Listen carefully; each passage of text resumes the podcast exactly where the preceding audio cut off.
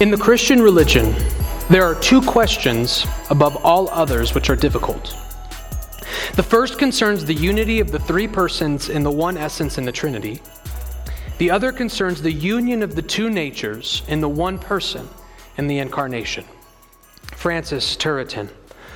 Francis Turretin was a Protestant reformer who wrote a massive three volume systematic theology. I have it, it's amazing. You should come in and skim through it one of these days. In fact, it remains one of the most widely used resources from all of the Reformation.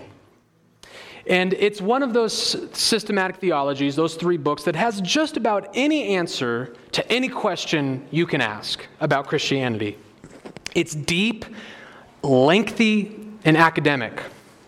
And Turretin is still considered by all to be one of the greatest scholars in all of Reformation history. And yet, here he is in this quote that I read, which comes from that massive theology set that has answers to all kinds of questions. And here is this great thinker admitting without hesitation that what we have been studying for the last four weeks is one of the very hard questions of Christianity to answer, one of two.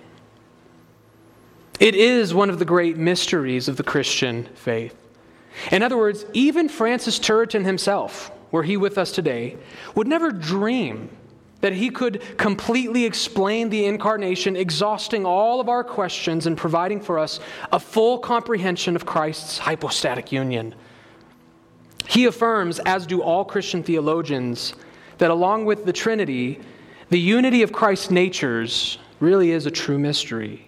It's not a contradiction, but it has a depth of understanding that our minds cannot fully plumb. Now, I open this way because over the last four weeks, we have taken some really big theological bites. And in the process, we have talked a lot about mystery. Almost every week, I've mentioned this is a mystery, this is somewhat beyond us, this is beyond us. Now, we use the word mystery differently than the way the Bible does. Uh, in Scripture, the word mystery refers to a theological truth that was hidden in the Old Testament and then revealed in the New Testament. So, ironically, a mystery, according to the Bible, is something we know very, very well. It's something that God has given us insight into that was at one time a mystery. When we use the word mystery today, when I say, well, that's kind of a mystery, it's kind of a mystery, what we are meaning is that theological mysteries are things that are just metaphysically a little bit too beyond our ability to totally comprehend. So, uh, this is important to know. A mystery is not a contradiction that cannot be resolved. Sometimes people will use it in that way. They just believe two contradictory things, and then when you hold them to it, they just say, well, it's a mystery. Uh, no, contradictions are not mysteries, they're contradictions. A mystery is not a contradiction. Rather, it's just one of the secret things that Deuteronomy 29 29 says belongs to the Lord.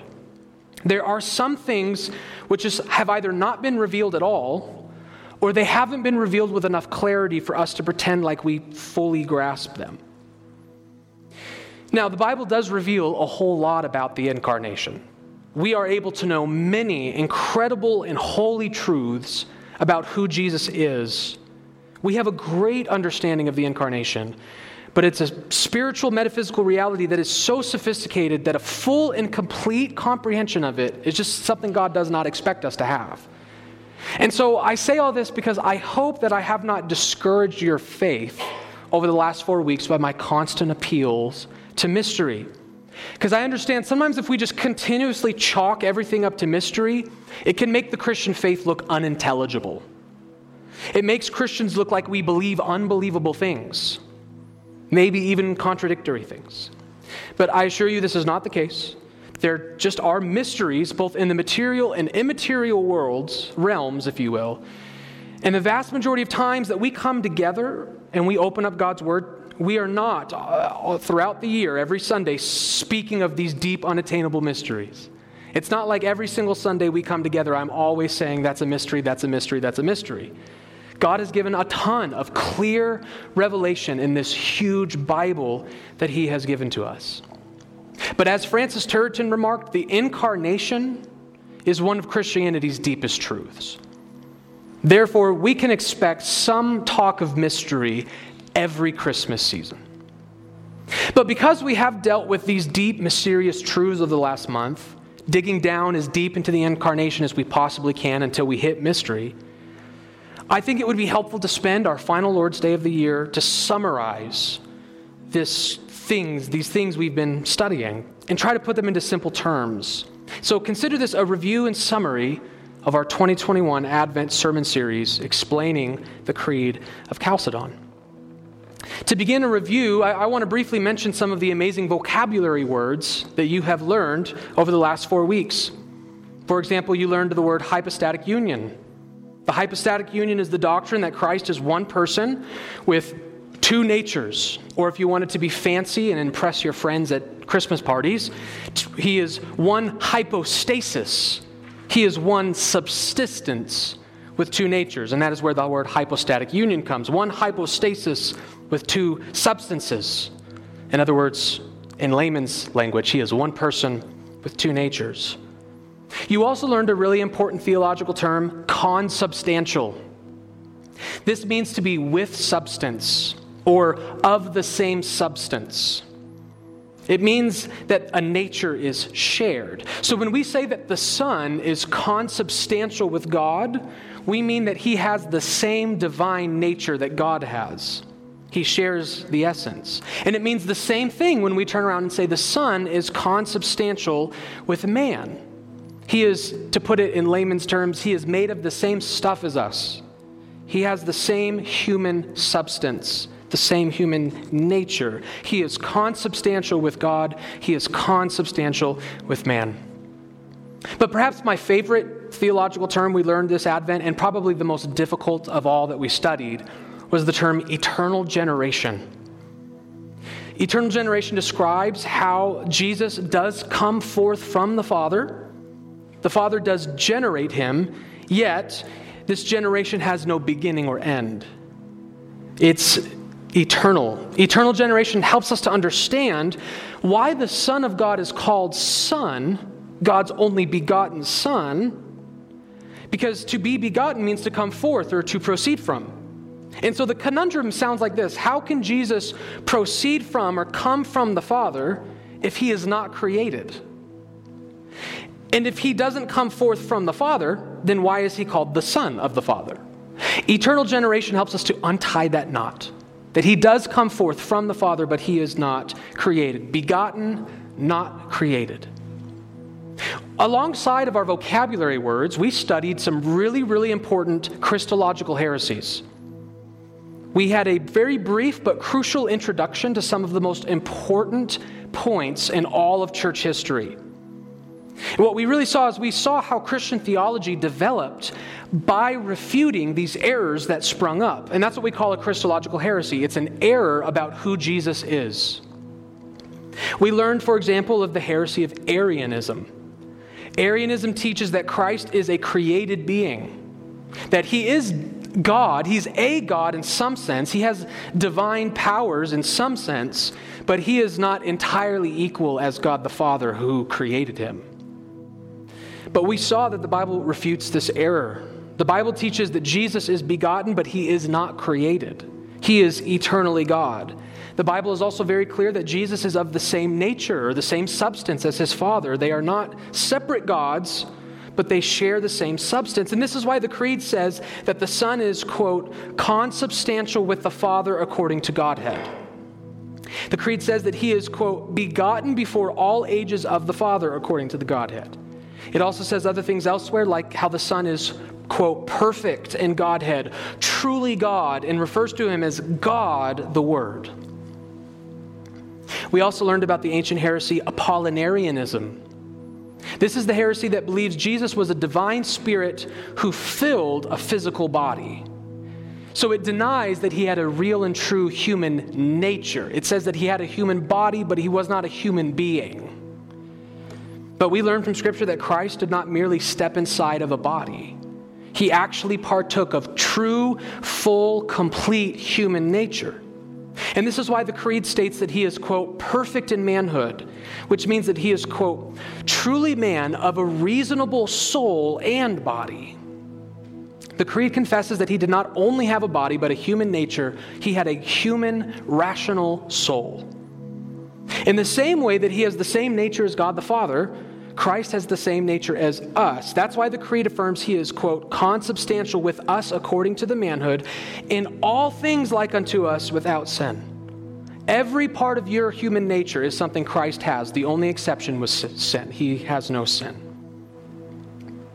We also learned uh, the third heresy we looked at was the heresy of Nestorianism. The Nestorians, trying to keep the natures of Christ distinct, went too far in that effort and they ended up speaking about Christ as if he was two different people. They ended up talking about like there's a divine Christ and then there's a human Christ. So they essentially divided the personhood of Christ and they made Jesus two people. But the scriptures refute this notion, teaching that Christ is not divided in his personhood, only in his natures. He is one person. And this is why the Creed so often says things like, one and the same Son our Lord Jesus Christ. And again, it says he is one and the same Christ, Son, Lord, only begotten. And that his natures are united, quote, indivisibly and inseparably. And they concur, quote, in one person and one subsistence, not parted or divided into two persons, but one and the same Son and only begotten. The last heresy that we, we did one heresy every week. One of the, the fourth one we looked at was the heresy concerning Eutychianism. The Eutychians saw the error of Nestorius. They saw that Nestorius is essentially dividing Christ up here. And this is wrong. Christ is one, he is unified. And but the Nestorians, in their attempt to unify what the or forgive me, what the Nestorians divided, the Eutychians tried to unify it, but they went a little too far in the other direction.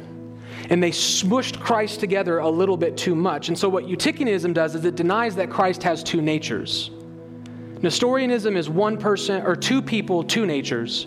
Eutychianism is one person, one nature. And so, what they did is they basically blended or they confused or they mixed together a divine and a human nature. They blended it in a blender and created this new nature that Christ had. And the creed that we looked at goes out of its way not just to refute the Nestorians, but to refute the Eutychians as well. And that's why the Creed says that Christ is, quote, to be acknowledged in two natures, inconfusedly and unchangeably, and that the distinction of natures are by no means taken away by the union, but rather the property of each nature is preserved. So you see the way the Creed refutes Arius by calling Jesus fully God. It refutes Apollinarius by calling Jesus fully man. It refutes the Nestorians by saying Christ is one, one Lord, one and the same Lord, not divided. And it refutes the Eutychians by saying he has two natures which are distinct in their union. But that's enough review of the deep stuff. Let's get to the text and let's try to summarize in simple terms what we've spent the last four weeks looking at. Every week we learned one new thing, so it was basically a sermon series, a month long sermon series with four points. I'm going to condense that into three points. So these are the three points that I think sufficiently summarize the last four weeks. Three points that summarize the last four weeks. If someone were to ask you what you learned this year, my hope is you might be able to say something like these three points. The first one is that Jesus is one person with two natures. And as you can expect, things are going to get a little redundant today, but that's the point of review, is you say things you've said before. So we're going to look at the same text we looked at, and we're going to say some of the same things, but my hope is that this will just be a little bit more simplified and not as complicated. So if you will, turn your Bibles to Hebrews chapter 1 so that we can be reminded that Jesus is one person, yet he has two natures.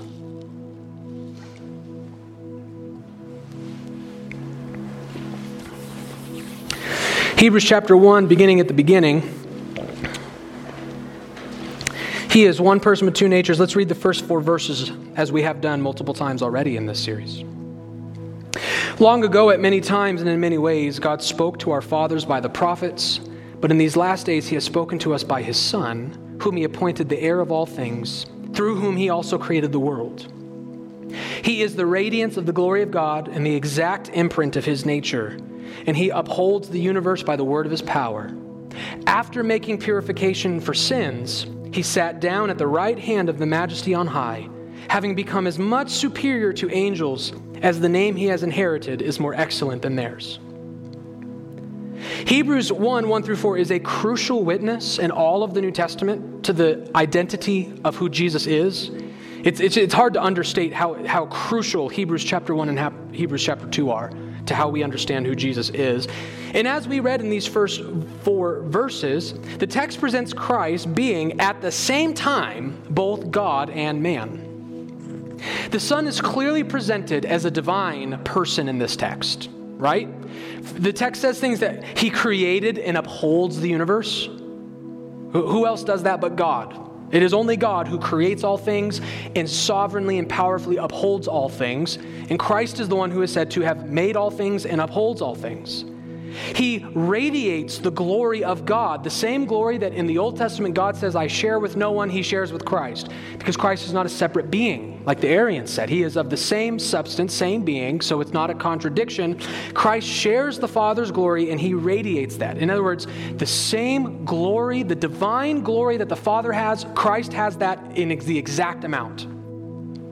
He radiates the glory of God. And the text even goes so far to explicitly say that the Son's nature is the exact same nature as God's. He, has the, he is the exact imprint of his nature. So the Son is given a divine nature, he's given a divine glory, and he's given divine powers. The Son is clearly, fully, and perfectly God. But notice what the text also says about the same Son, not a different Son, not a different person. The same Son is also described in this text. The one who made and sustains all things is also the one who, verse 3 says, made purification for sins. What does that mean? It means he died. The eternal God who creates and makes all things died. And you know what death belongs to? Death belongs to mortal men. Gods don't die, men die. So Christ here is presented as a mortal man. He is also said in this text to have been the one who inherits the world, which implies he didn't own it. So this text says that he is the maker of the world, the creator of the world, yet at some point in time he had to inherit the world. The text even continues, not only is he the one who had to inherit the world, but he the text says explicitly that he was made lower than the angels. God's not lower than the angels. But the Son was made lower than the angels so that he could be exalted above them in time and receive a name above theirs. So we see that this text simultaneously, at the same time that it clearly refers to Jesus as being fully God, attributes attributes to him that are only consistent with someone who is what? A man. This text indicates that Jesus, the one and the same Son, is both God and man. And it's important to remember that the text, again, only provides us with one Son. We don't have two sons in this text a divine Son and a human Son. We have one Son. And that is why this text so thoroughly proves the hypostatic union. It refutes Arianism because it proves that Jesus is fully and completely God, but it refutes Nestorianism by proving there is only one Son there's not a divine son and a human son. Arius was wrong, and Nestorius was wrong. Jesus is fully God, and he has two natures. Now, the, so that's our first point. Well, what did we learn over Advent? That Christ is one person with two natures. And if someone wants you to prove that, you go to Hebrews 1. We've got one son here who is both God and man. One person, two natures. Now, our next two points focus in on those natures right? So we've established he's one person with two natures, but the next thing we need to establish is that he is truly man. That this, this, yeah, so you could say, yeah, Jesus has a human nature, but what does that mean? Is it a partial human nature? Is it just a look-alike? What, is, what does that mean? So our second point, we establish first that Jesus is one person, two natures, and then we establish that that human nature is truly man. Jesus is truly, fully, completely, whatever word you want to use there, he is truly man. Stay in Hebrews and just go to the next chapter, Hebrews chapter 2, beginning in verse 14. This was another very important text to us this year.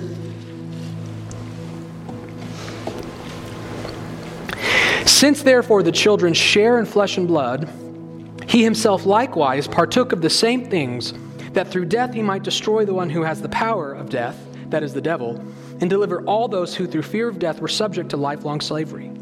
For surely it is not angels that he helps, but he helps the offspring of Abraham. Therefore he had to be made like his brothers in every respect, so that he might become a merciful and faithful high priest in the service of God to make propitiation for the sins of the people. For because he himself has suffered when tempted, he is able to help those who are being tempted. This text, specifically verses 14, 17, and 18, are extremely clear in proving that the, the human nature that Christ partook of was perfectly, fully human. It was not partially human, quasi human, or just looked like humanity. He was a true human just as you and I are. And so Apollinarius and Eutychus are refuted by this text. We are told in this text that he had to be made like us in every respect. He had to have more than a body, but he had to have a soul, and that soul had to, according to verse 18, be capable of what? experiencing temptation. The book of James tells us do not accuse God the Father of tempting you, for God does not tempt, nor can he be tempted. So if Jesus is only God and he's not man, he cannot be tempted. And if he cannot be tempted, he cannot be our high priest, our mediator. He had to take on not just a human body, but a human nature which is capable of temptation in order for him to truly be our mediator and say, I know what it is to be human. When we go to Jesus, when we cry out to the Lord, when we fall on our knees and we cry out to Jesus, Jesus doesn't just say, Hey, I used to look like you. He says, I know exactly what you're going through. Exactly. I too have been discouraged and tempted. Because he had a true human nature. He was like us in every respect, and that's the only way he could be our mediator. Jesus is truly a man, fully man, completely man, but that is not in contradiction with our third point that Jesus is simultaneously, truly, and fully God. I know we've kind of already established that in Hebrews 1, but let's look at it again. Turn to John chapter 5. John chapter 5, and the reason I'm having you turn here is primarily for brevity's sake. Because what, when we in the sermon series sought us to prove that Jesus was fully God, we specifically looked at this term, Son of God, how he is begotten of the Father, how he is from the Father, he is the Son of God. And the key text for that is John chapter 1, verses 1 through 14. But for brevity's sake, we're not going to read that. But I would just encourage you if you're uh, sad that Christmas is over, and you want to extend Christmas joy, you should go home tonight and you should read John chapter 1, verses 1 through 14. Potentially, potentially the most profound, glorious revelation we have in all the New Testament.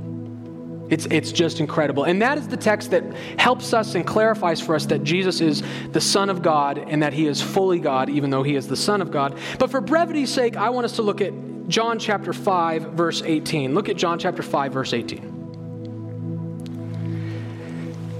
This is why the Jews were seeking to kill, seeking all the more to kill him, being Jesus. The Jews were seeking to all the more to kill Jesus because not only was he breaking the Sabbath, but he was even calling God his own Father, making himself equal with God.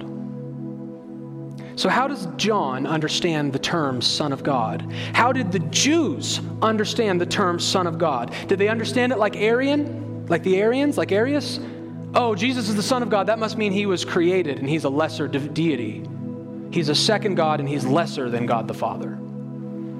That's not how they understood that term. When Jesus says, I am the Son of God, He is my Father, I am His only begotten Son, the Jews, both the author of the Bible and the opponents of the Bible, all understood He's saying He is exactly equal with God. That's why they crucified Him. What was Jesus' charge? Do you remember what the high priest charged Him with? Blasphemy. They charged him with blasphemy because he claimed to be equal with God. The term Son of God is not a term that means Jesus is less than God or was created by God. It's a term that means he is equal with God. So we saw point number one Jesus is one person with two natures. Point number two, that human nature is fully, perfectly human. Point number three that divine nature is fully, perfectly divine. Jesus Christ, in other words, if you want me to put it simply, what did we study over the last four weeks? Jesus Christ truly is the God man. The God man. So let us end as we began by quoting another great Reformed theologian, this time a man named John Owen. And while John Owen, in his book, The Glory of Christ, was remarking on the incarnation, he said these words, which I think are a fitting end to our entire sermon series. Hear these words from John Owen The glory of Christ's humiliation was the result of the divine wisdom of the Father as well as of the love of the Son. It was the highest evidence of God's loving care towards his sinful human creatures what can be compared to it? The incarnation is the glory of Christianity. It is the life giving power of all evangelical truth.